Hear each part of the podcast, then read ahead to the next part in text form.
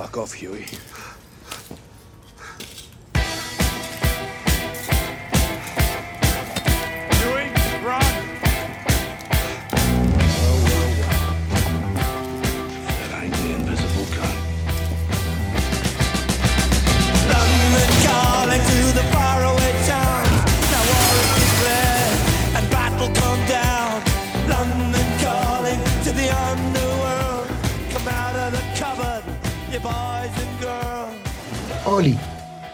Bienvenidos a Adictos pero no tanto. Hoy en Adictos pero no tanto somos seriéfilos, pero no tanto. Sí, somos seriéfilos, ¿no? Está, ¿Es castizo el término seriéfilo? Marica, No sé, ¿dónde sacó esa palabra? No sé, creo que, No. creo, creo- creo que no estamos inventando esa palabra para poder darle algún contexto a la, al podcast. Igual funciona. Bueno, sería feliz. Eh, pues acá hay resultados para se- seriéfilo, pero, pero pues no, es que como son series, vamos a dejarlo en seriéfilo. Cinéfilo es de cine, seriéfilo es de series. O si no, la vamos a patentar la palabra. Entonces, hoy en Adictos, pero no tanto. Somos seriéfilos, pero no tanto. Y sobre todo porque vamos a hablar de una serie que estrenó su segunda temporada hace poco, que se llama The Voice. The greatest superhero team the world's ever seen. The Seven. Entonces, The Voice, eh, estrenada el 26 de julio del 2019 en Amazon Prime, la competencia directa del querido Netflix, y que pues hasta el momento acá en Latinoamérica entró súper duro con películas, con series, ofreció un contenido pues que Netflix se ha ido dejando quitar con el tiempo, o bueno, en los últimos años. Entonces, ¿por qué en Adictos pero no tanto vamos a hablar de Voice? Porque acá somos refans de los superhéroes y de las cosas de, que tengan que ver con ellos.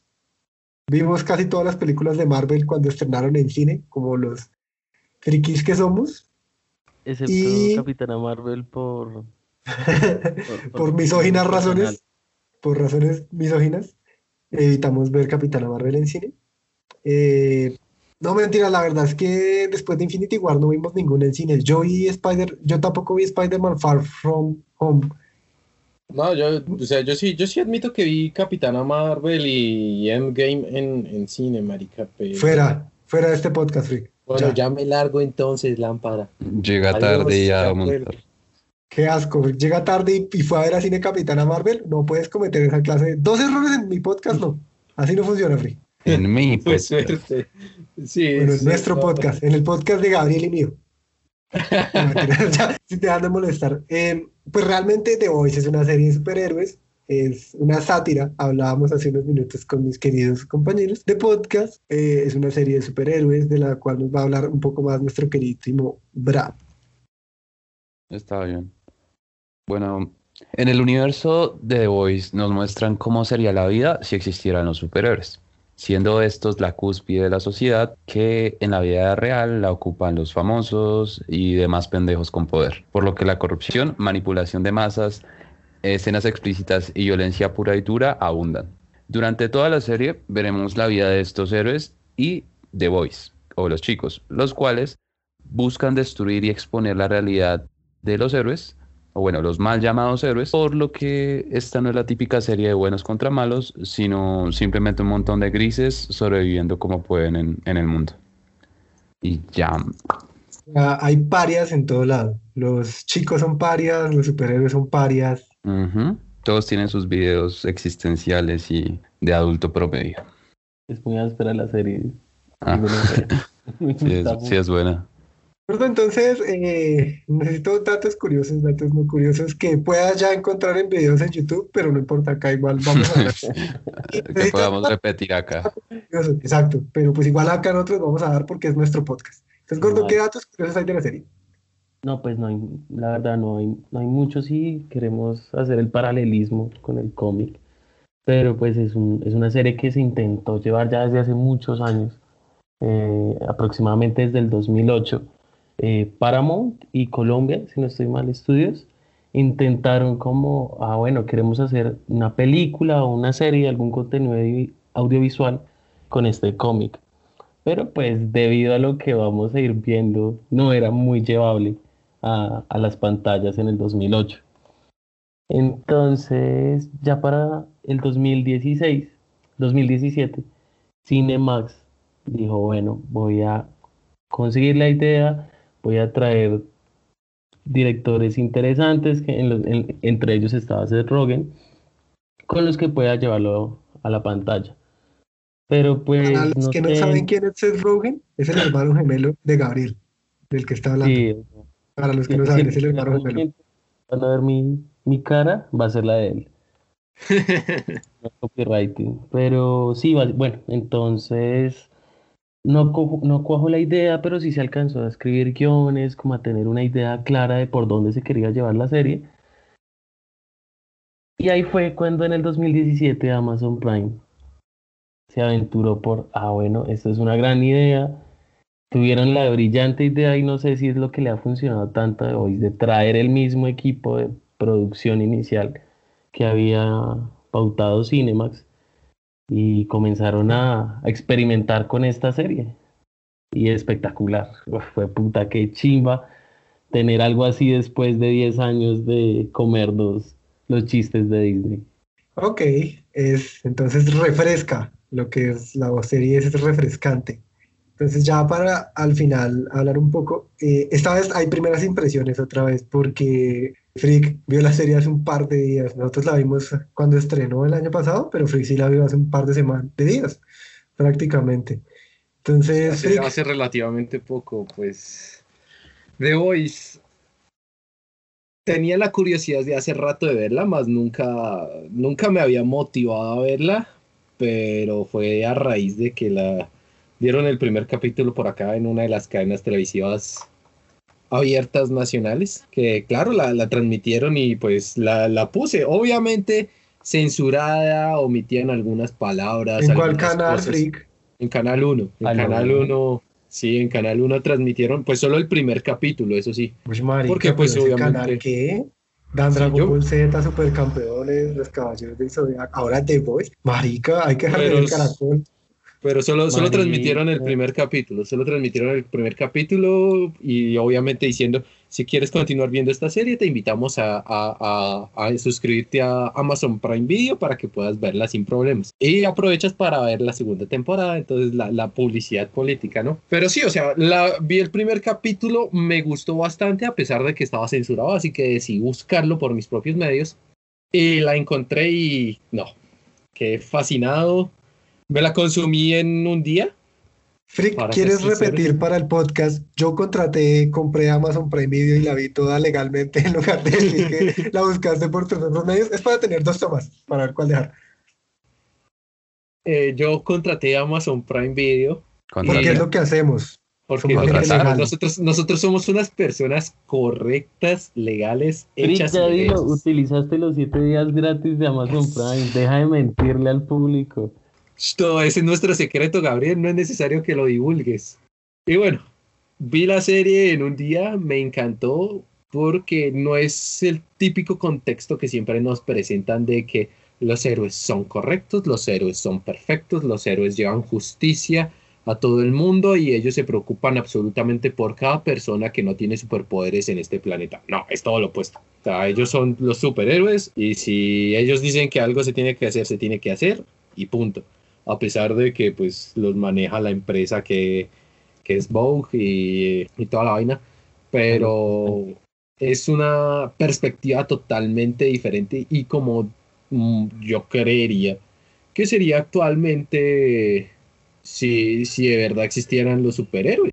Porque en este, o sea, obviamente habrían superhéroes super correctos que, que no, yo, yo de verdad lucho por la justicia, lucho por la igualdad, pero obviamente hay otros que, listo, yo lucho contra los malos, contra la desigualdad y no sé qué, pero asimismo hago lo que a mí se me da la gana y ustedes no me pueden decir nada porque yo estoy salvando al mundo, estoy salvando al país. Entonces me pareció una, como una forma de expresar cómo sería actualmente la sociedad de superhéroes, con toda la corrupción y, la, y las cosas malas que hay actualmente en el mundo y que uno ve a diario, tanto en noticias como en, como en la vida cotidiana. Ok, ese fue el Frick. El próximo mes el man va a estar en Estúpido Nerd si sigue haciendo esa clase de...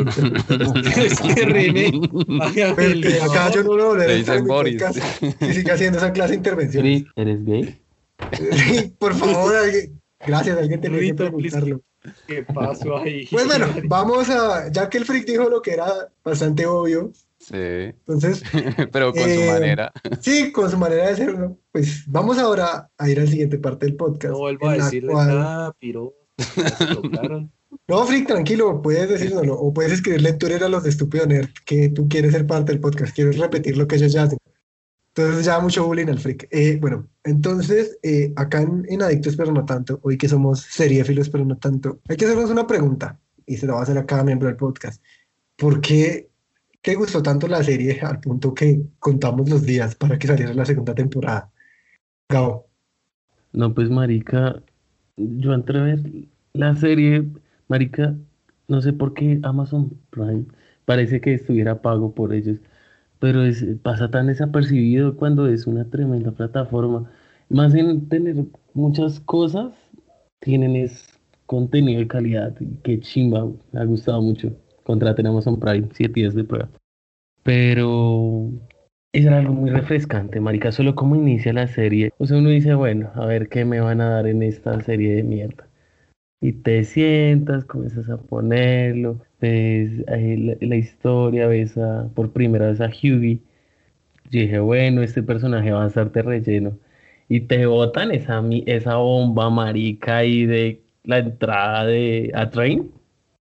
Ahí, ahí, en ese momento dije, esta serie me va a gustar, güey. Va a ser diferente, va a ser refrescante, va a, va a estar primera- chimba. Amor a primera vista, dirías tú. Entonces, Sí, pues es muy chimba. Pero Engancha todo- resto. Sí, engancha de una. ¿Y en cuánto se la fumó? buen Ay, marica, es que yo no tengo su talento. Yo no soy tan bueno para, para, para verlo de largo. Sí. Pero sí fue en un par de días. Fue más Sí. rápido que de costumbre. Porque los, los capítulos pasan muy rápido. Y es muy bacana, güey. La Uno, serie... uno no siente, uno no siente el peso de, de- de la duración del capítulo de lo mismo entretenido que es. Y eso que son largos. Sí. Porque ca- ca- todos son de una hora. Mónica, eso es harto. Bueno, Bra, ahora la pregunta va para ti. ¿A ti qué fue lo que te hizo tan adicto a esa serie? Pues tengo un problema con las cosas que me gustan, como ya mencionó Gabriel. Entonces, no, pues fue por el hypeo que había respecto a la serie en el año pasado que la vi. Y pues ya ahorita enganchado con la segunda temporada. Pero pues el comienzo fue, fue quitarme toda la mierda melosa y fastidiosa que trajo el universo Marvel. O sea, sí, es chimba, sí, es épico y toda la vuelta, pero es... La vida no es así, ¿sí? Entonces me emputa que como que idolatren tanto hasta el nivel de glorificar a unos personajes que, que se creen dioses y a la larga va eso, o sea, cómo bajar del pedestal a los héroes y ver que pues también cagan, también se drogan, también se mueren, también todo. Entonces, es ¿tienes chimba, es algún- como ¿tienes, tienes algún problema con el trasero de América? de ¿Te América. molesta ver, te molesta ver eso?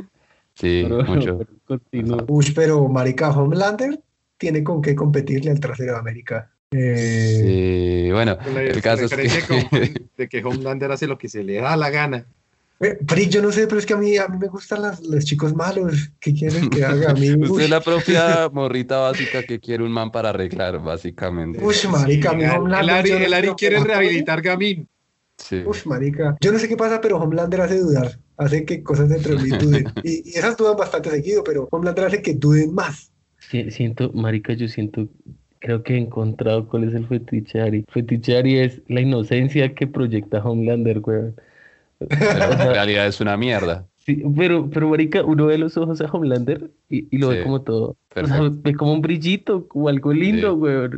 Que uno Pero, pero eso es algo que solo se consigue en los niños que se- no se criaron con su padre. Por eso es que cuando yo te miré la primera vez, vi esos los ojos en ti. Ahí yo supe que, uff, este man debía ser para mí. Espero Bueno, mi papá ¿y- y escuche cuál esto fue y me ponga más atención. Ojalá. Bueno, entonces, La de Ari, sigue, ¿cuál ¿verdad? fue? No, pues No. que para cerrar la idea, porque me la fumé, me la fumé como en una semana, o sea, creo que Amazon votó todos de golpe la primera temporada, a diferencia de ahorita que se están estrenando cada semana uno.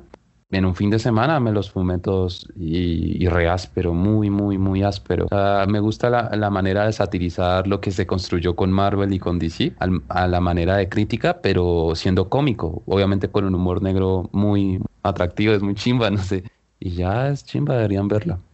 Ok, Freak, mi querido Freak. Entonces, eh, Sí. ya te dimos tiempo de que pienses tus palabras de que bajes esa audición a Estúpido Nerd que hiciste antes y que nos digas, Frick, ¿por qué realmente te parece que es tan adictiva la serie? O sea, porque tú la viste, como un día nos dijiste, uy, marica, está re chimba de voz, y al otro día nos dijiste, uy, marica, ya la vi toda, o sea, te la chupaste en una noche prácticamente.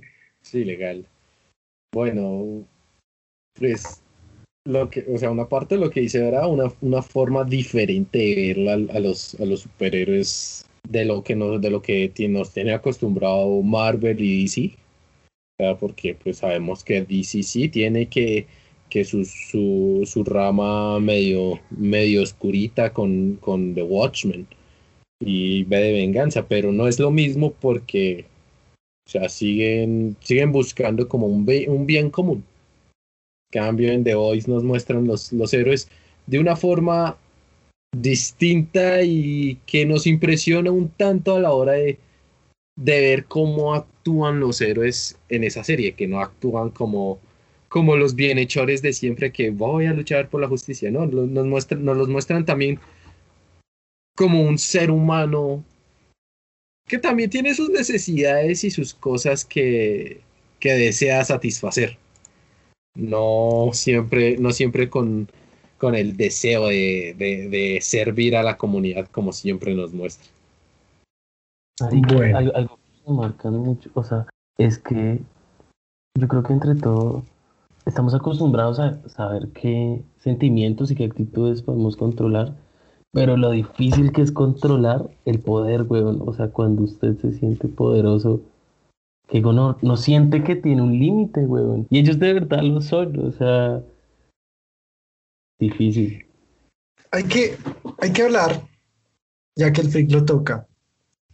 Frick tocó Watchmen, que es la construcción de los superhéroes por excelencia. La pregunta del millón acá es, ¿es The Voice mejor que la película de Watchmen, por ejemplo? A lo que yo quiero llegar, supongamos que solo hablamos del medio audiovisual, no vamos a los cómics, porque creo que no hemos leído el cómic de The Voice, solo hemos visto la serie.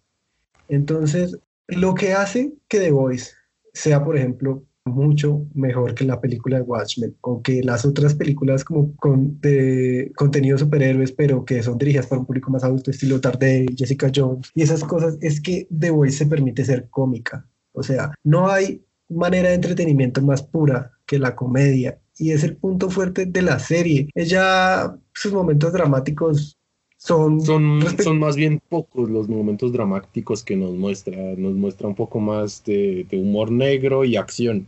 No tanto drama como, como suele aparecer en, Marica, algunas tú- otras cosas. Tú cuando tienes una buena historia no puedes prescindir de los momentos tan intensos. Cuando ves que los personajes son tan empáticos, tan, tan sencillos, tan humanos, como marica, te dan ganas de seguirlo solo por eso. personajes y sus historias están tan bien escritos que la trama fluye muy bien solamente por las mismas interacciones de los personajes. O sea, tú te puedes dedicar a que sea solamente acción y comedia porque los personajes están muy bien hechos. Entonces, la serie me parece que se diferencia y va a ser mucho más recordada, por ejemplo, que la película de Watchmen o la serie de Daredevil o Jessica Jones o estas otras series que ah, lleva tratando de hacer DC en la televisión, tratando de imitar lo que hizo Smallville durante mucho tiempo, porque Green Arrow, Flash y todo esto, Legends of Tomorrow, sí son como, ay, a la gente que le gusta está bien, pero pues son series montoneras, o sea, no las vas a recordar en un futuro. En Sí. cambio, me parece que The Voice Smallville la Pues, o sea, recordaremos ahorita, toda ahorita- la vida. Los por eso, pero es que yo dije fue la, yo me refería a estas nuevas series que tratan como de hacer lo que ahorita, sí, ahorita, ahorita que Ari lo menciona de, de, de Flash, Legends of Tomorrow, Arrow, yo creo que, yo creo que esas series, las primeras, la primera temporada de cada una de ellas son una joya. Pero de ahí para allá es la repetición de la repetidera, de, de la repetidera, de la repetidera, porque es el mismo contexto, la misma, el mismo tipo de pelea contra los villanos, la misma forma en la que llegan los villanos y nos los presentan. Entonces, no, por, lo, por eso mismo concuerdo con Ari de que van a ser series que el día de mañana no van a ser tan, tan, recono- tan recordadas como, como el caso de Smallville y como el caso de Voice actualmente. Pero igual es que la actualidad, o sea, es el momento propicio para que The Voice exista, parce. Por eso mismo en 2008, 2009, no sé qué otro año intentaran. No, no funcionó y no pegó porque era una época muy soft. O sea, a la larga y a la actualidad, el material que se produce, tanto audiovisual como de videojuegos, es un tinte más adulto y humor negro. Y, es una tendencia, si se fijan, o sea, lo que estábamos hablando hace un rato antes de arrancar el podcast era en plan, parce, o sea, está, lo que les decía, la tendencia ha arrancado desde Deadpool y su humor negro, o sea, ese fue como el primer pilar del cambio del paradigma del héroe, de decir como, oh, estamos salvados, siempre estaremos agradecidos o como sea esa mierda. A, a que el héroe hace lo que se le da la gana, a que es el antihéroe, en el caso de Deadpool. Y ya con The Voice es como eh, ya lograr consolidar esa idea en todo un universo completamente aparte del conocido, o sea, conocidos de los héroes, de DC y de Marvel. Entonces por eso es tan atractivo y tan chimba y tan propicio que existe ahorita. O sea, de aquí para allá va a ser muy distinto las series que se produzcan o películas en torno a los héroes porque ya se ha tomado un tinte mucho más adulto y más crítico No, respecto a eso. aquí- En, en- en torno a todo, weón. Exacto. eso- de aquí eso para allá va a ser más difícil. Por eso. Para vivir, weón. O sea, está bien. No sé por qué intentábamos que producir, que todo lo que produzcamos deje una enseñanza, o sea Sí, bonito, exacto. sea agradable.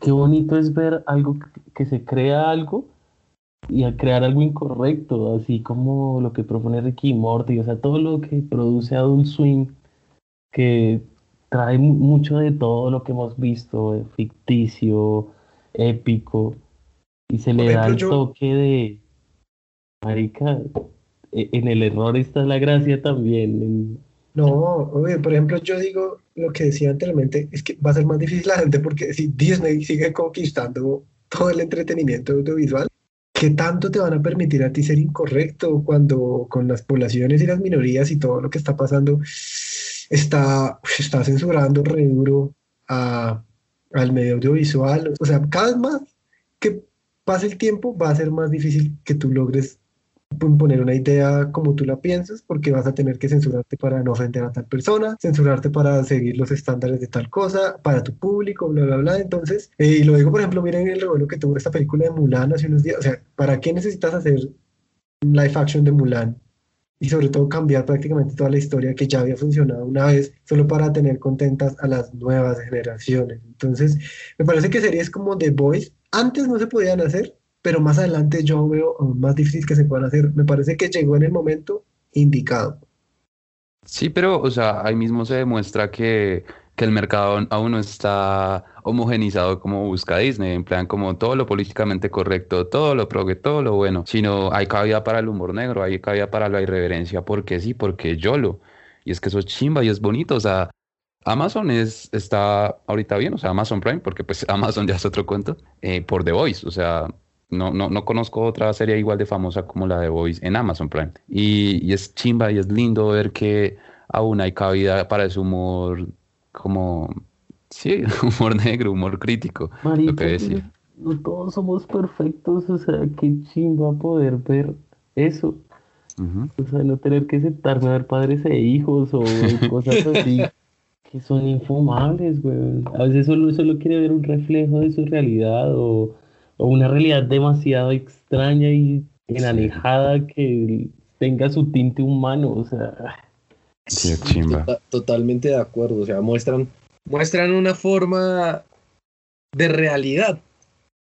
El entretenimiento de The Voice es el entretenimiento más puro que tú puedes encontrar. Es comedia pura y dura, con acción mezclada. Es lo que tú buscas para entretenerte. Solo que acá hay una cosa, los personajes están tan bien escritos y me desarrollas tan bien el entorno que es muy adictivo ver ese universo y sobre todo que tú estás siempre a la espera de qué va a pasar con los personajes y sus interacciones, porque todo se conecta con todo. Entonces empiezas a darte cuenta que realmente la serie si no tiene un orden específico. O sea, tú podrías decir de la primera temporada, mientras no- ahorita que estamos hablando sin spoilers, que son hechos que van pasando aleatoriamente por casualidades.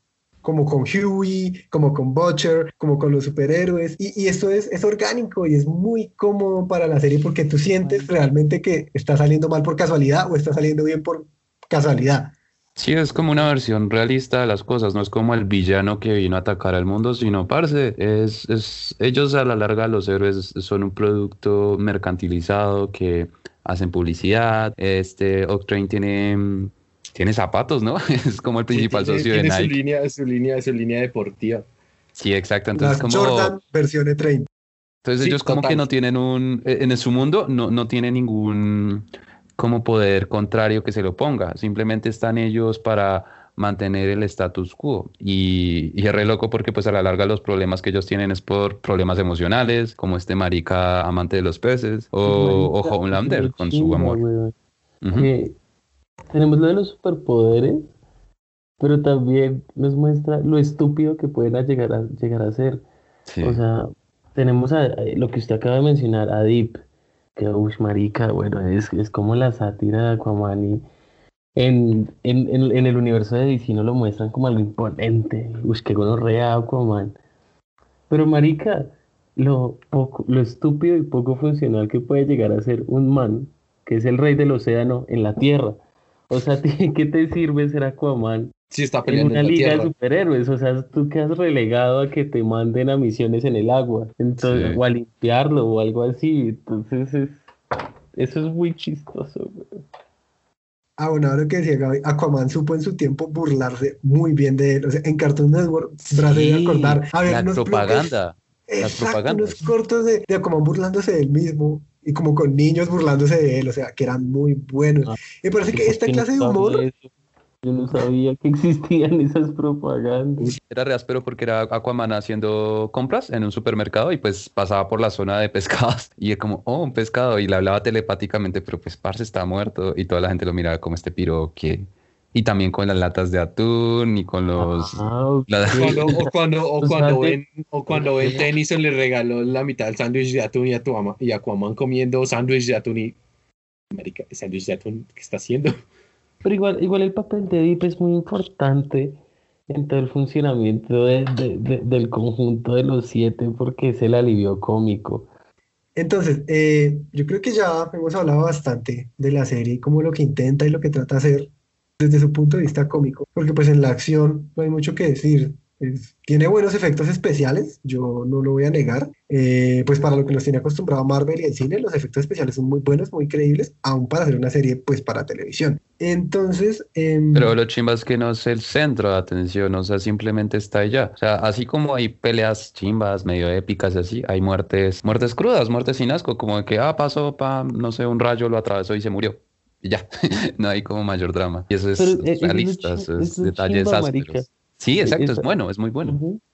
O sea que, que muestra lo exageradamente OP que están los poderes, porque cualquier acción que hagas va a partir una persona, la va a derretir, la, le va a quitar un brazo, o sea, Sí, y no, no más como arranca la serie, parce, demuestra eso, es como un descuido y hizo una mierda, irreparable, parce. Y, y lo loco es, bueno, no, no, ya empecemos a hablar, güey, que me acordé del que ya, ya es hora de empezar ¿Listo? con eso. Entonces, va a haber una cortinilla porque ya no sabemos qué más decirles sin spoilers. Tristemente, tratamos de alargar esta sección lo más que se pudo, pero pues para hablar de la serie es necesario spoilear cosas. Entonces, a continuación vamos a tener una cortinilla y después de esa vamos a empezar a desglosar la trama y la serie y sus personajes a través de un breve resumen hecho por nosotros.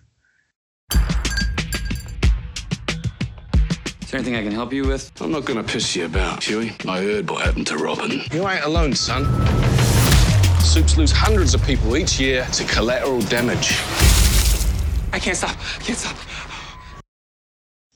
Para esta segunda parte del podcast, vamos a tomar la libertad de hablar con un poco más de spoilers de los personajes y como de la trama en general, porque hablar de Voice sin decir hechos específicos o hablar ciertas cosas de los personajes resulta difícil. Porque es tal vez lo que hace adictiva a la serie, su trama y su desarrollo de personajes. La, la segunda temporada, como se decía al principio del podcast, se estrenó hace unas semanas, pero para este, extrañamente para esta parte del podcast ya se acabó la temporada, por alguna razón, no sabemos. Rápido.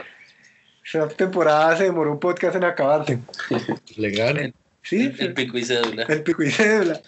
Entonces, hoy, exactamente, mientras grabamos esto, se acabó la segunda temporada. Así que ya prácticamente podemos hablar de las dos. No vamos a spoilearles, pero sí se puede decir que realmente en guion es bastante superior la, la serie. No, la segunda se fajó. A mí me gustó más la segunda mejor. temporada y eso que ustedes decían que era lento el principio. Al principio sí, es lento, admítala. A mí, a mí no me parece que fuera lento al principio. A mí me gustó mucho el principio porque me construyó. no mucho. sé si lo fue porque lo vimos por capítulos, pero ver a, a Hughie siendo emo fue difícil para mí. No me gustó, pero bueno. Fue fue algo curioso, era, fue algo curioso era Hughie como, como emo, porque fue recordar esa, esa época en donde todos estoy triste, no tengo amigos, no tengo amores, entonces era curioso.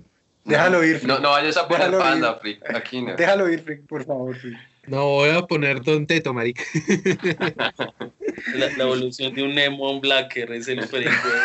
Frick Es es de Butcher. Watcher, Sí, sí. yo soy Butcher, marica. Yo, yo, yo, yo tengo el cabello de Homelander y el gabán de Butcher. Un gran fan. Es un gran fan. Bueno, como ya les dije ahora al principio del podcast, en este universo hay unos tipos, los The Boys, que son los degenerados, desadaptados, como lo quieras llamar, que quieren ir en contra de los héroes por razones y motivos personales. Ujú. Un grupo de superhéroes parodia sátira a la Liga de la Justicia, que son siete. Una parodia de Superman, que es Homelander, una parodia de la Mujer Maravilla, que es la Reina Maeve, una parodia de Flash, que es Audaha, no me gusta ese nombre, A Train. E-Train, prefiero. Una parodia de Aquaman, como ya nos burlamos, que es The Deep. Una parodia de Batman, que es Black Noir, ya también se dijo. Y una parodia La Linterna. Verde, entre linterna, pero en la segunda temporada no lo exploran más y nos damos cuenta que no es como Linterna Verde, es más bien como una antorcha humana. Sí, sí, sí. Sí, no, o sea, el- más. Pero. O sea, de farolero era, sí, el nombre, porque el más Pues controlaba creo el que fuego. era solo la farolita y por eso le No, hicieron igual el man era como una bomba de gas andante, o sea, tenía gas pero necesitaba una chispa para hacer fuego. Uy, es un poco patético cuando, se ve detenidamente. No, ese man era más como Pyro, el man de los X-Men que necesitaba fuego adicional para poder, para poder Exacto. atacar. Sí, Creo que por ahí va la Pero es burla. bastante realista, o sea, Sí, donde hijo de putas poco práctico, pero realista. No, pero o sea, No No, pero, un pero digamos, no, pero a mí, a mí, me- a mí sí me pareció un, pequeño detalle bueno eso de que, de que necesiten una, algo adicional para que algunos, no todos, algunos héroes sí puedan usar más su poder, porque lo mismo pasa con Starlight. Starlight necesita algo que, man- que, tenga, que tenga energía para poder usar su poder. Pero mira que estábamos debatiendo respecto a eso si el poder de Starlight era por la energía, o sea, por el voltaje, o si era por la luz, teniendo en cuenta El último. como pelea, sí. Creo que es más la luz. Sí, ella es sea- una plantita y absorbe la luz. qué planta. Ella es una linterna, weón, o sea, sí. Sí, Pero bueno, bueno, entonces ya explicando qué son los The Boys y qué son The Seven, que es los siete, los superhéroes. Acá quiero decirles, preguntarles algo. Su personaje favorito de los Boys y su personaje favorito de los Seven, ¿cuál sería? Bra. Y yo siempre. Está bien. No, pues si quiere Frick, iniciemos hoy por ti. Hoy, Frick, hoy ¿cuál es- alteramos el orden natural de las cosas. Mi personaje favorito de, de, de, de The Seven, yo diría que es Audaz, marica. ¿Tienes algún tipo de empatía racial con Audaz o ¿Qué? ¿Es porque soy negro? No, mentiras.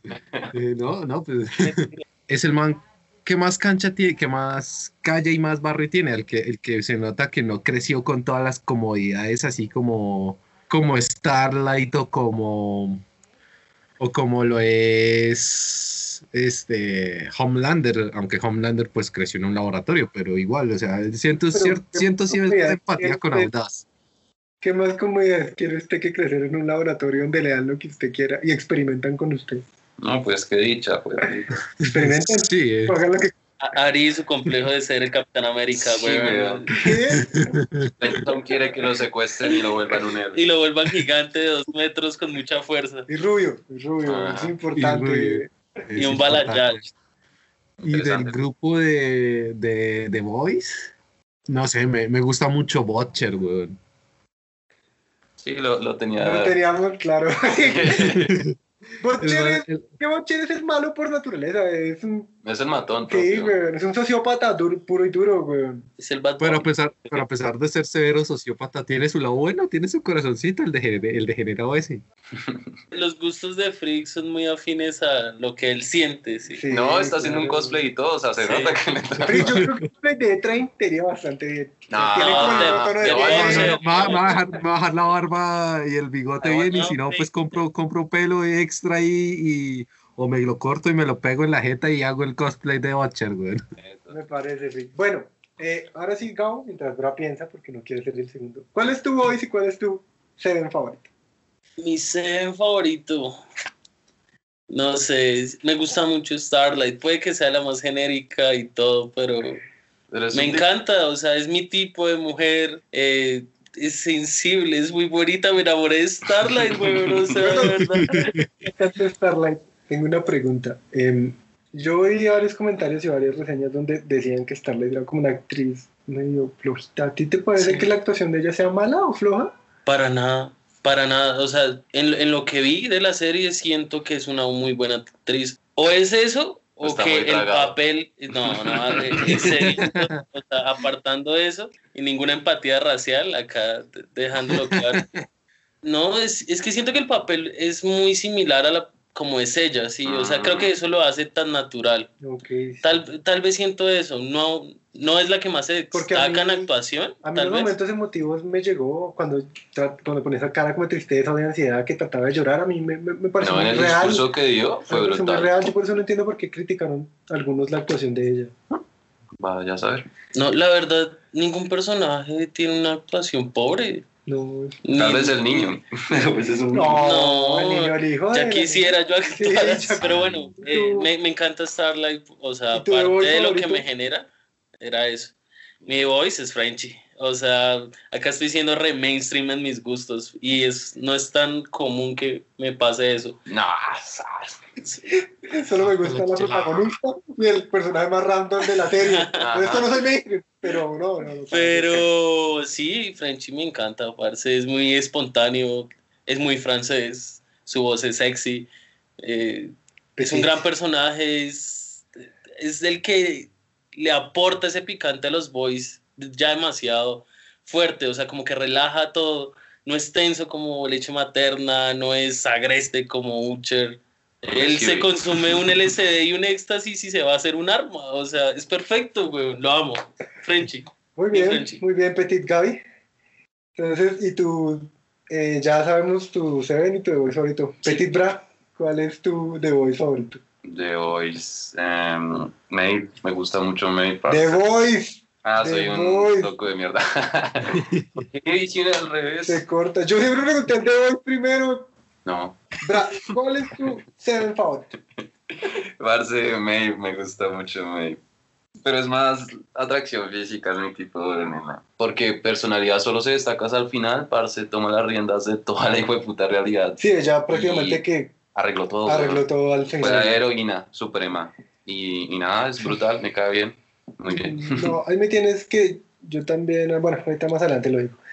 Entonces, Maeve es tu favorita y tu The Voice favorito. Ahí tengo un duelo entre Frenchy, pues porque tiene una afinidad de personalidad a la mía en cuanto a Rey. Ambos sí. matan héroes los fines de semana. Sí, y, ar- y armo armas en los desayunos, así Claro. parchado. Y me gustan las asiáticas.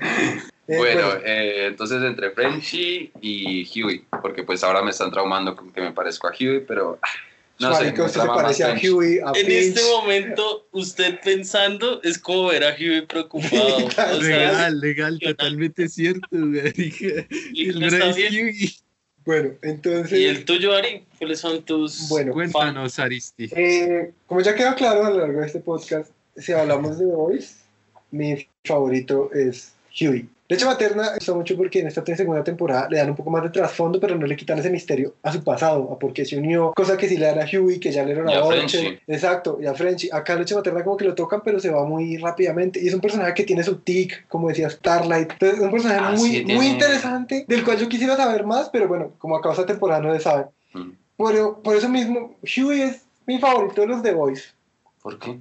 Marica, Huey, no sé, es un personaje correcto. Me parece que para todo lo que ofrece la serie, lo atípico es Huey. Mm, Sí. Lo atípico de la serie es Huey. Todos son unos cabronazos, hijos de las remil. Y Huey es un. Huey me recuerda a mí, es un pobre bobo ingenuo que tiene la suerte de tener una novia linda. Y ya, güey, el man tiene una novia linda, se le muere y por, porque la vida es agradecida con los bobos y todo es de buena, se consigue una novia más linda pero con superpoderes. O sea, ¿tú qué más le puedes pedir a la vida? güey? Grande Huey. Y por otro lado, si hablamos de, de Seven, esta temporada me encantó el desarrollo de Lana Maeve. O sea, con la poca cámara que tiene, uf, me fascina que ella haya sido la heroína, sobre todo porque no sé si es que Seth Rogen y este man lo hicieron a propósito contra el feminismo Uy, forzado de Marvel, sí. pero, uf, marica, el hecho de que Maeve resuelva las cosas así, porque tiene esa evolución y se cae en cuenta de las cosas y todo lo que le pasa a lo largo de las temporadas, con la poca cámara que se le da, me parece que estuvo muy bien escrito. No es sorpresivo, ni es guionazo, ni esas cosas. Maeve es claramente el personaje que yo diría, wow, me sorprendió y subió mucho con The Seven. Pero sin duda alguna mi, mi Seven favorito es Homelander. Sí, obvio. Homelander es para mí realmente un personaje perfectamente escrito. O sea, a mí me te- yo tenía miedo al principio de esta segunda temporada en ver qué iba a pasar con Homelander, por lo que llega Stormfront. Y Stormfront me pareció un personaje conflictivo con Homelander, porque, Mm. o sea, un tipo que se le da la puta gana, hace lo que quiere, que al parecer no quiere a nadie, llega a esta nena y al parecer lo, lo manipula en cierto grado, hace lo que ella quiere con sexo, o sea, me parecía disruptivo. pero, pero me parece que la solución que le dan a, ese- a esa trama ahorita en la segunda temporada con Stormfront y lo, y lo que pasa, no vamos a decir esos spoilers por si la gente quiere ver el final, realmente me conmociona sobre todo porque es que tú me escribiste el personaje de Homelander muy bien, o sea, en un punto yo le tuve miedo, en otro punto sentí lástima por él, en otro punto lo vi y dije, what the fuck, este tipo está loco, y al final lo miro y digo, wow, marica, hiciste patético al tipo más poderoso de tu universo muy bien escrito, o sea, todo lo que va pasando a lo largo de la trama. Nada, nada de lo dijo- que le sucede a Homelander durante, durante la segunda temporada se ve forzado. No, no, y No. realmente la serie no se siente forzada. En, en- en ningún aspecto se siente forzado. Eh, todo es demasiado exageradamente natural. Lo que vimos al principio del, del- del podcast, realmente en esta, en The Voice, todo en la primera temporada parecían lo que son, una serie de coincidencias y casualidades gigantescas que se van mezclando y conectando entre ellas. En esta segunda temporada ya no hay tantas casualidades porque nuestras tramas ya prácticamente que se han conectado del todo. Pero lo que sigue pasando con Homelander, con Butcher, con el hijo de Butcher y Becca, la evolución que tiene con Stormfront y todo, o sea, es obvio que van a sacar más temporadas de la serie. Sí. Yo por eso pensaba que Homelander iba a seguir siendo como el estandarte de, de villano en la serie, pero en esta segunda temporada me parece que la trama de Homelander y Butcher está cerrada. Sea, me parece que lo que les decía ahorita, me hicieron dar miedo, me hicieron dar lástima, pero ahora yo, yo siento pena ajena por, por Homelander. Ya para cerrar, es decir que Homelander es mi personaje favorito porque es difícil creerlo, pero Homelander es un psicópata. Yo no soy psicólogo, no soy, no, no soy, no sé para nada, es más, no le tengo mucha cariño a esa profesión. Pero, marica, Homelander es la clase de psicópata que yo me imagino en la vida real, güey. Da, da miedo, da miedo que una persona así exista. No, y el papel que se hace ese man es brutal. E- Esa es otra cosa. Demasiado. Yo no soy, no me fijo mucho en el guion, en la producción, en los detalles del contenido de visión. Yo siempre me fijo mucho en la actuación, porque es que es la actuación lo que a ti te hace sumergirte en una historia. Es lo, que, es lo que te hace conectarte con los personajes y con la trama. Exacto, es lo que te hace ser empático con, con una serie, una película. Y me parece que el papel de Homelander es el que más logra eso. Ni siquiera Huey o Starlight, que son los que tienen las historias más tristes. No, ¿sabe quién es bueno? Frenchy. Ah, También actúa perfecto. Sí, se- uno siente a Frenchy. Sí, Exacto, y a, y a Butcher. La censurada Raider Sí. en el... tú sientes a Butcher también, sientes... Uno siente duro lo de Beckham, ¿no? la primera temporada, eso... Uno lo siente porque... No, y ahorita en esta segunda temporada que hay como un vistazo hacia la familia de Butcher, tú entiendes, con razón es un cabronazo, Sí, realmente. sí, vean el trasfondo de por qué. No, marica, en cambio, en cambio Huey y Starlight, que son los protagonistas más claros, me parece que se quedan cortos en esa empatía que pueden llegar a sentir y eso que tienen las historias más tristes. Yo me sentí más triste con lo de los nietos de Mallory y Frenchy. Marica, la historia más triste es la de Homeland. No, es- A mí me parece, o sea, te contradigo ahí, a mí me parece que la historia más triste es la de Homelander y se ven los efectos en cómo es Homelander. Eh, marica, Pero, marica, es que- Starlight no tuvo una historia tan triste, es solo una persona normal y ya con Que la hace- mamá viva a través de ella, pero igual Pero tuvo una buena vida. ¿cuántas personas que nos están escuchando, sus padres no han vivido a través de ellos? O sea, es algo muy común. Vuelvo Sí. a poner Dancing de Will de fondo. Cuando digamos esto, vuelvo a poner Kansas de fondo. Sad moment.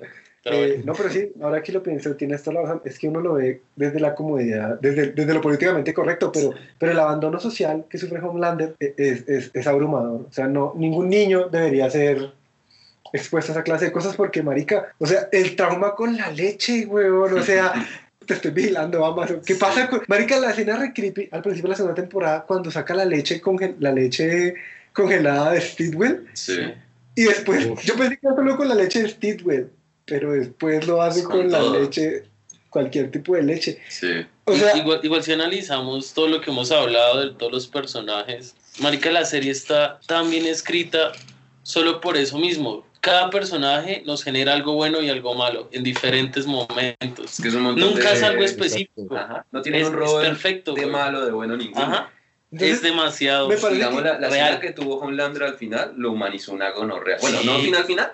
Bueno, no, realmente las dos lo las humanizan. muy Marica, porque es que es darte cuenta de eso. Butcher duró toda la primera temporada tratando de encontrar una habilidad de Homelander, Mm, pero el hecho de que sea Maeve la que revele esa habilidad, no lo vamos a decir, el hecho de que sea Maeve la que revele la verdadera habilidad de Homelander, ush, te, te, te cambia todo porque es que Maeve a la larga sí convivió con él y Maeve, o sea, Inclusive creo que eran pareja para el público, ¿no? Al principio. no, y Maeve lo que tuvo que hacer por culpa de él en el avión, es- o sea, marica, Va a ser aleta hablar sin nada de spoilers.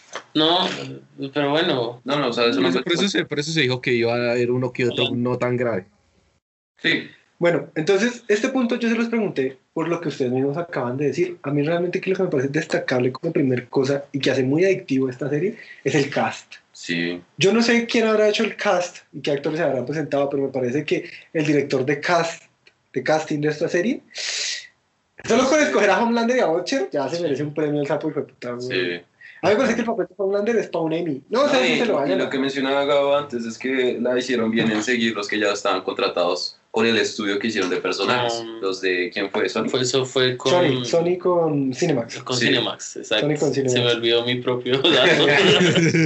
¿Lo hubieras visto hace cuánto? Entonces, eso era, por eso les queríamos hablar de nuestros personajes favoritos. Realmente no vale la pena hablar de más porque nos vamos a terminar spoileando de cosas. Vamos a ir a un siguiente punto de la trama, así que vamos a hacer una cortinilla y les vamos a hacer una pequeña discusión de grupo. Es la primera discusión grupal en este podcast.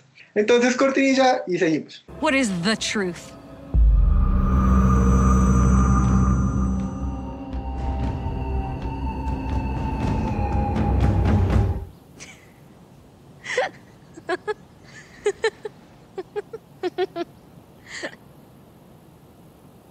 and what are you laughing at?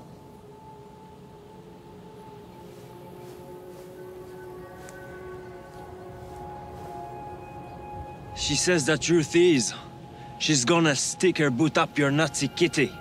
Y acá vamos a hacer la primera discusión en Adictos, pero no tanto. Una discusión seria. La, la humanidad y la vida van a cambiar después de esta discusión. ¿Sabe qué me recuerda eso? El meme de los tres niños hablando de cosas importantes como de Tal cual, Minecraft. charla seria. Sí. Tal cosa, The Voice, charla seria. Como Solo somos cuatro niños de 25. Eh, bueno, Ya no somos niños. Se lo voy a preguntar a todos y vamos a una discusión con eso. Supongamos que vivimos en el mundo de The Voice, donde Vogue existe y compuesto B y todas las cosas. A ver.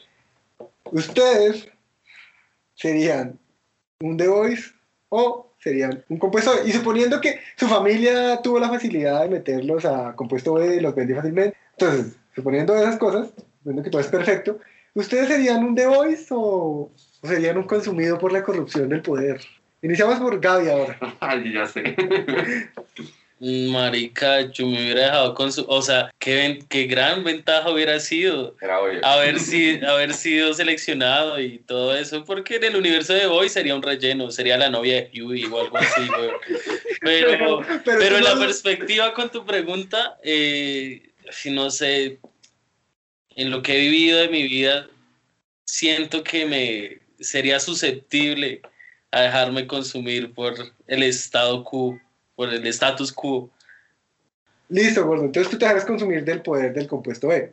Sí, totalmente. Bueno, entonces, eh, ya que acá nos proponen poderes racistas y regionales, porque cuando Homelander les da el compuesto B a los israelitas, tiene poderes de explosión. Cuando se los da a los asiáticos, su poder es como el de de, de Deadpool, el del que tiene químico, el poder ese que es inmortal, regeneración no muero porque soy asiático. A-Train es negro y súper rápido, es un poder re racista Sí, atrás del sí, hecho.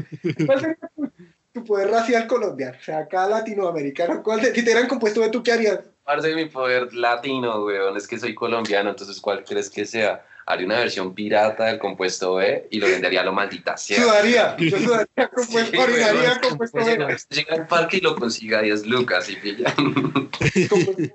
Orinar compuesto B. Mi, no, mi poder latino sería rebajar el compuesto B que produce Bra. ese, ese sería mi Echarle talento. acetaminofén. Echarle No, el, el, el mío es mejor, marica. Exhalar humo de marihuana, güey. Ok. Ok. Pues sí, hay una película que van a hacer Sí, respecto a eso. eh, con Andy Samberg, que este man de la marihuana que da poderes. bueno, Ok. Tu poder sería muy aceptado en los días que corren. sí, la verdad sí. Serías, como, serías como un dios, weón. Sería un bon gigante, No, güey. sería como la reencarnación de. ¿Han visto esos de humidificadores? Ahora hay, una cosa que, ahora hay una cosa que se llaman humidificadores, que es que en ciertos ambientes botan vaporcito para hacerlo más húmedo. El sería lo mismo, pero con vareta. Marica sería el mejor amigo de Seth Rogen y Snoop Dogg. Pero bueno, si esto lo van a escuchar niños, eh, fumar vareta es como comerse un sándwich. Referencia a... Sí, Y ahora adelante cuando hablemos de estos temas eh, ilícitos, se utilizarán referencias de comida para que no haya problema con el público. Tú, yo tengo fe en ti, Frick, por favor. Dime, ¿tú serías un The Voice o una perra de Vogue? Yo Ya no- creo que sería algo así como una perra de Vogue, pero rebelde, güey. ¿Estarías en las panteras negras? Sí, algo así. Yo estaría en las negras, güey. Marica, va a ser re triste cuando la comunidad negra que escucha este podcast quiera ver al Frick y se dé cuenta que el Frick es blanquito. güey. Yo no Eh, soy, no soy negro. Café con leche. Es latino puro. Yo no soy racista, güey. Solo, solo hago chistes sobre eso. No quiero. Ay, Frick, me, decep- me decepcionas, Frick. Yo pensé, bueno, pero no importa, Frick. Serías una perra con, de- con principios, pero una perra de Vogue. Sí. Sigue siendo una perra de Vogue. ¿Verdad? Nada, eso yo, yo sería narco, me iría re a lo maldita sea como French y aprendería a hacer dinamita con jabón. Una Ah, pero tú así. serías un Voice. Sí, O sería sea, de hoy. trabajarías para el gobierno contra un bien mayor y más peligroso como son No, tendría un nivel absurdo de que va a derrotar el sistema, que en ese caso sería Bob. Uy, sí, pero pues jamás lo voy a hacer, pero viviría feliz. Bra quiere ser un mercenario. Sí. Quiere trabajar Esa es la palabra correcta. o. No, no, no. En la mañana vamos a atacar y en la noche vamos a fargar. Sí. Un buen, punto. ¿Y tú qué, qué serías? Aunque yo ya sé, Ari. Eh, marica, me resulta difícil no, no anhelar el poder. Muy difícil. Es totalmente respetable. Me resulta difícil no anhelar el poder. Pero, marica, yo creo... Yo creo que ya en ese mundo hay un personaje que resulta bastante parecido a como yo me movería y es leche materna. Parece que su relación como con su familia, su pasado, sus cosas, eh, la relación que nos tratan de ver como su padre peleaba por cosas buenas y cómo él hereda eso. O sea, si yo me rijo a mi historia familiar, me parece que, que mi familia no sería corrupta, entonces yo creo que tampoco lo sería. Entonces, yo sería un, un- como un leche materna Vale. tipo que defendería sus principios y trataría de tener el poder corrupto, aún así sabiendo que soy un pobre inútil. Y Igual. Eso sí, yo me inyectaría compuesto, Eso compuesto ya- G. es que es que digamos en el cómic ellos no son maricas y cogen el compuesto B para pelear y yo pues Marica, yo haría tal cual eso. sí. Eso sí, yo me lo inyectaría, así me muera, weón. Así me quede calvo. yo, yo mismo lo produzco Tal cual, weón. Me lo chupo el Gaby que produce compuesto en los, en los líquidos, weón. sí pero bueno sí No, No, no, sí, esa, no es, esa sí no es una opción, parce. O sea, así trabajar en los administrativos de Vogue, marica, buscaría el compuesto B, güey. igual Sí, Total, inevitable. total. y curioso que seamos dos y dos yo juraba que iban a ser otros Bueno, pero ya hablando de poderes en serio, no siendo poderes latinos, estereotipados como la pinta la serie, ¿qué poder les gustaría a ustedes que les diera el compuesto B? Uy.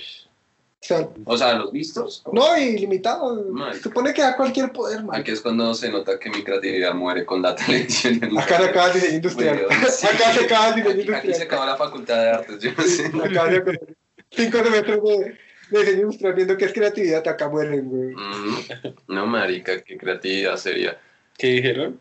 qué poder qué poder ¿Qué poder? roto usted querría O sea, es ilimitado. Imagínate el poder que tú quieras que te sea útil a ti o a la sociedad, a que un podio, el que sea. Marica, había- en la segunda temporada hay un man que tenía un pipí que se estiraba. O sea, es ilimitado. Es que es muy extraño cuando no le hacen esa pregunta, Mm. porque uno se pone a pensar en todo y se bloquea y no piensa en nada, weón. Pero en serio, ni, ni, ni, o sea, ni por un, no se A le- ver, ¿qué se me viene así de rápido? un favorito que usted diga, uy, yo quisiera hacer esto porque sería una chimba, ni siquiera eso, o sea. No sé, a mí me gustaría tener, no sé cómo se llama ese poder, pero que pudiera volar, pero no solo volar en la Tierra, sino de entre el espacio, sí, o sea, algo así. Gaby quiere ser un Super Saiyajin, marica. Ok.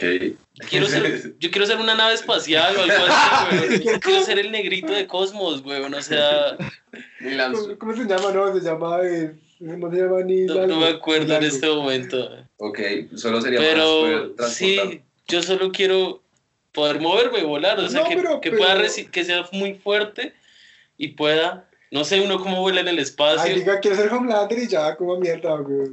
Quiero ser fuerte y volar. pero no quiero más, no quiero rayitos. Bueno, No quiero ayudar a la humanidad, yo solo quiero volar a través del espacio y conocerlo. o sea, querría explorar. Sí, ya sería un inútil, güey. Sería un guardián de la galaxia. Pero, Sería como el Silver Surfer, técnicamente. Sí, sería un Silver Surfer. Esa es la pues, palabra. cosas, Quiero eh, ser el Silver Surfer entonces. bueno, este me gusta ahora Ari.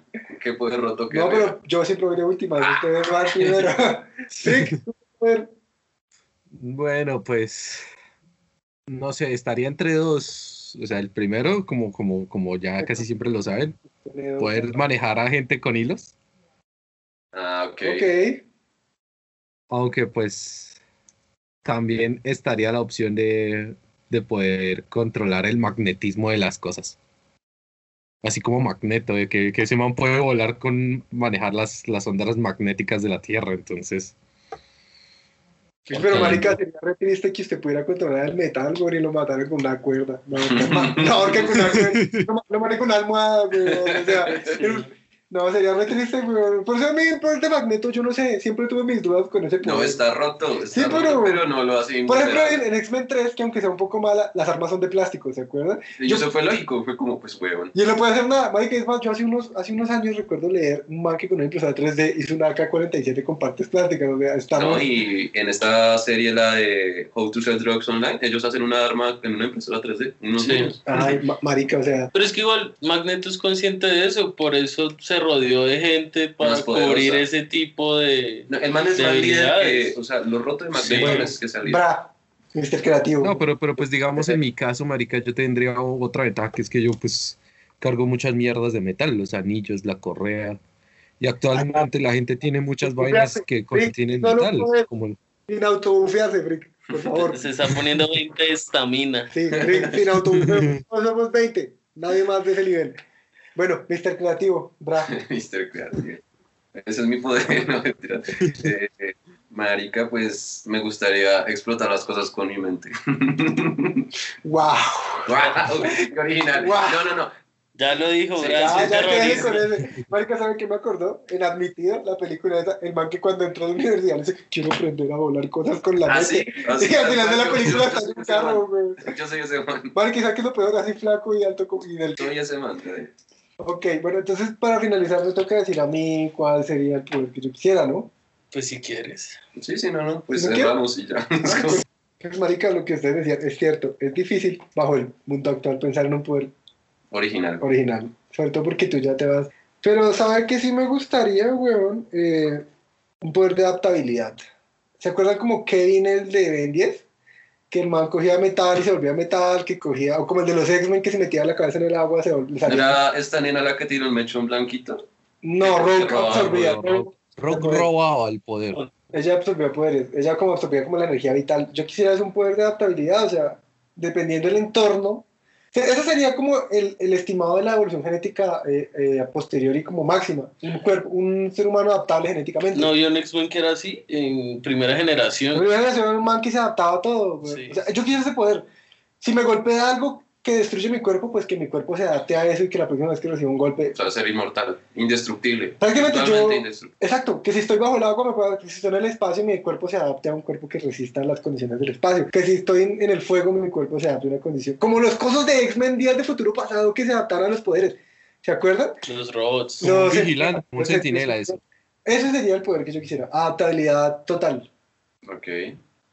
Parce, hay que nerfear a Ari. Está muy Sí, roto, o sea, eso sí, puede hacer mi poder, Los de todos. las de todos, sí. Y seguir vivo. Parce, Ari está fuera del podcast. No, sí. Cortinilla y me voy. Nerfeado. Cortinilla y me voy. Hey, Kraut.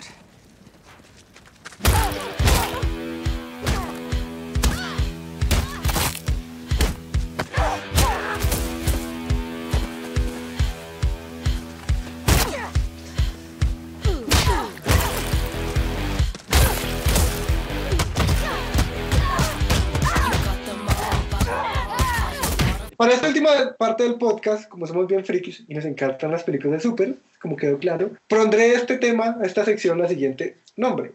Morir como héroe o vivir lo suficiente para convertirte en villano. ¿Y a qué me refiero con eso? La serie, el día de hoy, finalizó su segunda temporada con un final que es muy bueno. Sí, O sea, es funcional. Para mí podrían dejar la serie perfectamente ahí y no me molestaría que no hubiera más temporadas. Se ha confirmado que va a haber un spin-off que se llama Los G-Men, una burla de los X-Men.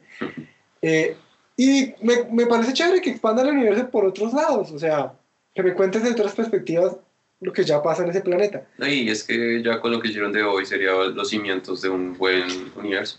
Exacto. pero, Maris, la serie. Es lógico que van a sacar más temporadas, pero ustedes, ¿qué opinan de eso? ¿Creen que pueda, haya más posibilidades de que se dañe lo que ya hicieron con lo que tienen o que mejore lo que ya hay? Pues, marica, eh, ¿sabes lo curioso de esto? En mi opinión, esta segunda parte fue mejor que la primera. Y es, raro que pase eso. A mí también me gustó más esta segunda temporada bastante, y sobre todo porque es que la primera temporada fue muy buena. Pero esta fue. Yo se los pongo a ustedes de esta manera. O sea, Juego de Tronos fue una serie re de nicho para un público, re de nicho que pues, vean lo que pasó con la generación anterior y sería. Hizo que a todo el mundo le gustara esa fantasía medieval épica e incestuosa. Volvió un tema general. Exacto. Marico, ¿ustedes creen que The Voice tenga el mismo poder? Parce, yo literalmente estaba pensando eso en esta mañana, o sea, en plan que, marica, eh, la segunda fue tan buena que puede que en la tercera se curta. Y cuando las cosas se curten, se vuelven malas. Siempre ha pasado. Pues, pues de por sí pasa con las series de Amazon. Eh, hasta ahorita que como que está cogiendo un poco más de eco de Voice, pero marica hacen muy buenas producciones y es, no sé si eso vaya a afectar el desarrollo de las, de las siguientes, Sí. porque se ve que una constante en Amazon es que le dan, le dan espacio a nuevas ideas sin importar para el público que sea. Y sobre todo les gusta hacer cosas para adultos, no Sí. buscan... Satisfacción. Eh, sí, güey, no buscan tener a todos de amigos, sino Pues sí, hacer buen contenido. Amazon, Sí. Amazon jamás se va a dejar comprar de Disney. O sea, Amazon tiene demasiado poder. güey. Marica, es el único que puede luchar contra Exacto, Disney. hoy en día Es el yo- único que le ha ganado. Yo le tengo fe a Pero, marica, eso es lo curioso. O sea, The Voice sigue siendo superhéroes. O sea, eso sigue siendo mercado de nicho. Así Marvel haya hecho todo lo posible para hacer que los superhéroes sean lo más normal. No lo siguen siendo. Y es más, The Voice, podemos nomás comentarlo como con su final. eh, está humanizando todo en la historia, humanizando los superhéroes, los villanos, todo al hacerlos algo real. Digno, justo de la clase de serie que estamos viendo. Es que es un final que va acorde a todo lo que la serie me ha ido construyendo. No. Donde no hay ni buenos ni malos, donde nadie gana, no hay ganadores ni perdedores. Simplemente está el mundo. Solo se desarrolla la historia y ya, o sea, lo- que tú dices, eh, lo que se pierde no afecta ni le pone ni lo que llega, o sea, todo es demasiado fluido, perfecto. Pues es que, marica, a mí me cerraste tramas. Exacto, me es cerraste que- tramas muy exacto, bien. a eso digo, o sea, ya no hay necesidad de llamar a leche materna porque ya está bien en su puta casa. O a Frenchy parreando en la red que sea. O sea, sería como una next generation de. como Boruto. Estás Boruto de hoy. Pero tampoco quiero que eso sería horrible. O sea, es, es denso. O sea, la verdad, lo que usted me dijo ahorita de que iban a hacer un spin-off es el camino que tomar. Y, y, no, y así matan a alguien, ¿quién? no, no lo sigue extendiendo hasta que ya pierde su. Porque, esencia. marica, yo, yo tengo miedo porque The Walking Dead y Game of Thrones nos han enseñado que una serie que inició muy bien puede terminar muy mal. O como The Walking Dead. Uy, marica, eso sigue, ¿no? Por Sí. ahí veía. A lo bien. Sí, no, Sí, increíble, pero cierto, aún sigue igual. Ah, Pero bueno, ese no es el tema. El tema principal y la charla que nos ha llevado es al siguiente. Marica, después de ver ustedes el final, ¿le darían fuerza a una tercera temporada? Sí, Pero, Sí. o, o sea, no tanto como fanservice que usted dice, ah, puta, me gusta mucho, quiero más, sino usted le daría más pistas a historia. Es que aún, sí, sí, en- ok, entiendo. Es que es difícil porque en sí todo lo que nos han mostrado, lo, lo que ha dicho Ari en repetidas ocasiones, lo cerraron muy bien. Y, y está siempre el estímulo del universo tan complejo que nos, que nos mostraron porque es un universo realista, entonces puede pasar cualquier cosa. Y de ahí siempre se puede sacar material. Y, y siempre está lo de Vogue y bueno, todas las cosas nuevas que nos presentaron al final. Se, marica, no sé, es demasiado inabarcable esa respuesta. es- Pues yo tengo una idea como serio, o sea, lo que usted venía diciendo, ya hay un universo establecido muy factible, muy atractivo para el público. Sería digno darles como ya, no sé, saltos de público a los actores que cerraron su historia y dejar abiertos a los nuevos, ¿sí hago entender? O sea, digamos, bueno, no eso sería un spoiler, sigo quién es el que sigue, pero seguir con los que tienen su historia incompleta o aún mierdas por resolver, pero ya los otros que no, pues no, weón, O sea, yo siento que sí se puede hacer más temporadas porque la base de, de Voice es el mundo de Voice. Pero con la misma calidad. Tan simple como eso. Sí, pues, humor negro. Pero con la misma calidad de los personajes que ya me presentaste ahorita. O sea, yo no dudo que ellos logren hacer una trama buena. Pero es, es innegable el hecho de que van a tener que traer personajes nuevos por todo lado. Les toca trabajar en, en alguien nuevo que haga, que, que motive a, a llevar a hacer otro, a que los, a que los chicos se reúnan otra vez, básicamente. No, yo lo pienso es más como que los chicos ya no tienen nada que hacer y llega otra gente nueva que dice, pues yo quiero Marica, a los yo se lo puedo chicos. poner así, aunque la adaptación no tenga nada que ver con el cómic original. En el Sí. cómic, eh, en un punto, Vogue empieza a mandar como grupos de superhéroes. Manda a los G-Men, manda a los Cuatro Fantásticos de Vogue, manda así contra los de Boys, y los de Boys los van despachando a todos. Eso sería chimba, Y, o lo- sea, y se vuelve como repetido porque, o sea, es mandar un grupo nuevo de super y los de Boys los van despachando a todos hasta llegar al malo final, que pues son los siete. Pero, marica, es que la serie se movió muy diferente a eso. Fue bastante diferente a cómo se movió. Y, marica, el problema es que, y es que yo no paro de pensarlo. Supongamos que hacen más temporadas y que son, y son buenas y toda la cosa. ¿Van a poder tener una oportunidad de darle un mejor cierre que el que le dieron a- con esta temporada? Pues lo que han demostrado es que sí. Mm. Esa temporada fue mejor que la anterior. Sí, eso es totalmente el-.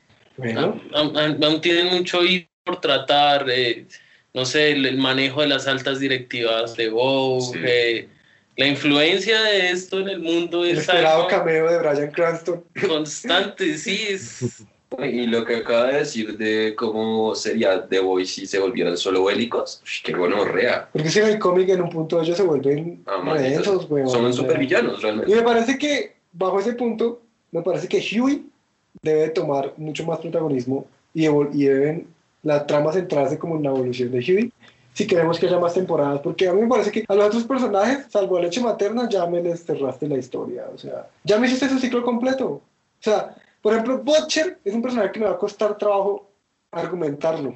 Butcher me va a costar trabajo argumentarlo porque es que ya, me cerraron- ya tiene toda una trama. Dos temporadas fueron dedicadas sobre todo a la trama de él. Sí. no sé, marica, hay mucha tela que cortar, hay más gente que sufrió por Vogue, hay más supers por todo lado, hay... Sí, porque digamos lo que hizo muchas de, cosas. de crear eh, superterroristas, es la palabra. Super villanos. Yo creo que pueden ir construyendo ahí el universo, o sea, como es la realidad de ahora de que los terroristas son súper y que todo se puede volver mierda. Marica, puede salir una izquierda de Exacto. imagínese, o sea... Sí. Que Rusia, o no, Venezuela. Entonces, la serie puede avanzar aún con la situación política del mundo actual. Es lo que Sí, ustedes me están Por diciendo. eso, exacto. Vale, no lo había visto desde ese punto. Yo lo había visto solamente era como el de el contenido audiovisual y multimedia que es. Pero bueno, me parece chévere. Con eso me dan. Sus palabras me reconfortan y me hacen querer que sí salga una tercera temporada. Porque cuando llegué a grabar este podcast, yo venía con el pensamiento de no quiero ver más de Voice. Me parece que es perfecto hasta donde me lo trajiste. Sí. O sea, eh, pero sus comentarios me hacen replantear mi comentario y ahora sí quiero ver un poco más. Quiero ver qué van a hacer. Es, es más seguir aprovechando esa herramienta satírica para criticar al mundo con humor. Por ejemplo, es, ah, ¿sabe qué me vale mierda los putos spoilers? En el, el último capítulo inicia con el mejor chiste Uy, sí, marica. respecto a la sociedad americana que he visto en la vida, güey. O sea, Tienen que verlo. Ush, parce. marica, no, de no se verdad. puede escribir. No eh. se puede escribir, güey. Es- es- Yo no sé Es cómo un no se tan amplio y tan... No, es más, yo pienso que se le ocurrir a South Park. Sí, e- e- ese, ese chiste es muy South Park. Literalmente, y con lo que van a sacar ahorita en la nueva temporada. va a Pero lo siento, yo soy colombiano y puedo ser racista, soy latino. Y el freak es negro, más o menos, así que podemos ser racistas. Ustedes, americanos del público, ya lo sabemos, nos están escuchando desde allá. Así que, Podemos ser racistas, pero no tanto. así que el chiste que hacen Kripke, Seth Rogen y el otro pisco cuyo nombre no sabemos, lo sentimos, eres como el tercer tipo que fue a la luna. Nadie sabe tu nombre, solo saben el de Armstrong y el del otro. Eh, se nota. Entonces, eh, Marica, ese chiste con Homelander al principio del último capítulo de la segunda temporada describe por qué esta serie es perfecta. Describe por qué esta diferencia de Flash, de Green Arrow y de todas las series de Daredevil, todas las maricadas, siguen siendo series del montón, como lo dijimos en la parte sin spoilers del podcast. Porque ese chiste que se permiten hacer acá a través del humor negro es crítica social pura y dura. Toda la gente lo interpretará como se le dé la gana, cada cual tiene su versión de interpretarla, pero si tú simplemente eres una persona que disfruta de la serie, te vas a reír y ya. Y gracias por ese chiste, Seth Rogen. De verdad, Seth Rogen sigue Comiendo sándwich. El humor negro se te da de puta madre. No importa lo que dijeron de la Dispón Verde, a mí me gustó esa película. Así que gracias, Seth Rogen. Yo soy tuyo y te haré una felación cuando quieras. De verdad. Ya, eso sería lo- todo lo que tenemos que decir de este podcast. Finalizando diciendo que eh, quiero parecerme a los, a los otros podcasters y youtubers de esta humanidad, así que diré que ya tenemos redes sociales. Así que a los meros o míseros 10 radioescuchas que tenemos, Que gracias por tomarse el tiempo. Gracias por tomarse el tiempo de escucharnos. Y si se pueden suscribir, realmente nosotros no vivimos de eso. No, esto es puro hobby. No, no pasa nada. No- no- Que va gente, suscríbanse. Yo quiero un carro y una casa. Pero bueno, si se quieren suscribir, ahí vamos a, a publicar, eh, se publica cuando sale el capítulo para que puedan estar pendientes eh, y pues seguramente empezaremos, si eso crece en seguidores algún día, empezaremos a dejar como pisticas de los podcasts que se van a hacer en un futuro, pues para cuando ya haya un fandom. Por ahora, solo suscríbanse, al- solo suscríbanse. Pues nosotros esto lo hacemos porque somos 20 años random Y estamos en cuarentena, así que. y que quieren hablar. Estamos en cuarentena, no sabemos qué hacer con nuestras vidas. cansados de que el- todo sea políticamente correcto. O sea, la generación necesita esta clase de espacios donde uno solo puede hablar sin tener que enseñar algo. Así que recuerden chicos, hoy fuimos seriéfilos, pero no tanto, hablando de, me parece, la serie que marca el inicio de los 20. Esta serie es una buena forma de iniciar los 20. El 2010 inició con Game of Thrones, un buen cambio. En los 20 iniciamos con The Voice. Gracias Amazon. Ya te la habíamos chupado bastante el capítulo, Amazon. Ah, Faltaba un pero poco. el Ari, el, Ari, el Ari dijo, ya tenemos redes sociales, más nunca dijo cómo nos encuentran, ¿no? Qué, qué Ah, chimba. Entonces, en Instagram somos arroba adictos, pero no tanto. En Facebook somos adictos, pero no tanto. En todos lados En somos adictos, somos pero no adictos, tanto. pero o no sea, tanto. Búsquenos en su puta. Excepto en Twitter, que somos adictos, pero no, porque no cabía el número de caracteres. Entonces, síganos en redes sociales, ahí vamos a publicar cuando sale el capítulo para que lo puedan escuchar. Estamos en Spotify y YouTube, en las otras no porque cobran, esas son gratuitas, así que estén pendientes. Qué loco, parce. Hasta en nuestros registros médicos somos adictos, pero no tanto. Bueno, adiós, gente. Ojalá, ojalá disfruten este, este, este pequeño capítulo. eh, se cuidan. Adiós. Bye bye.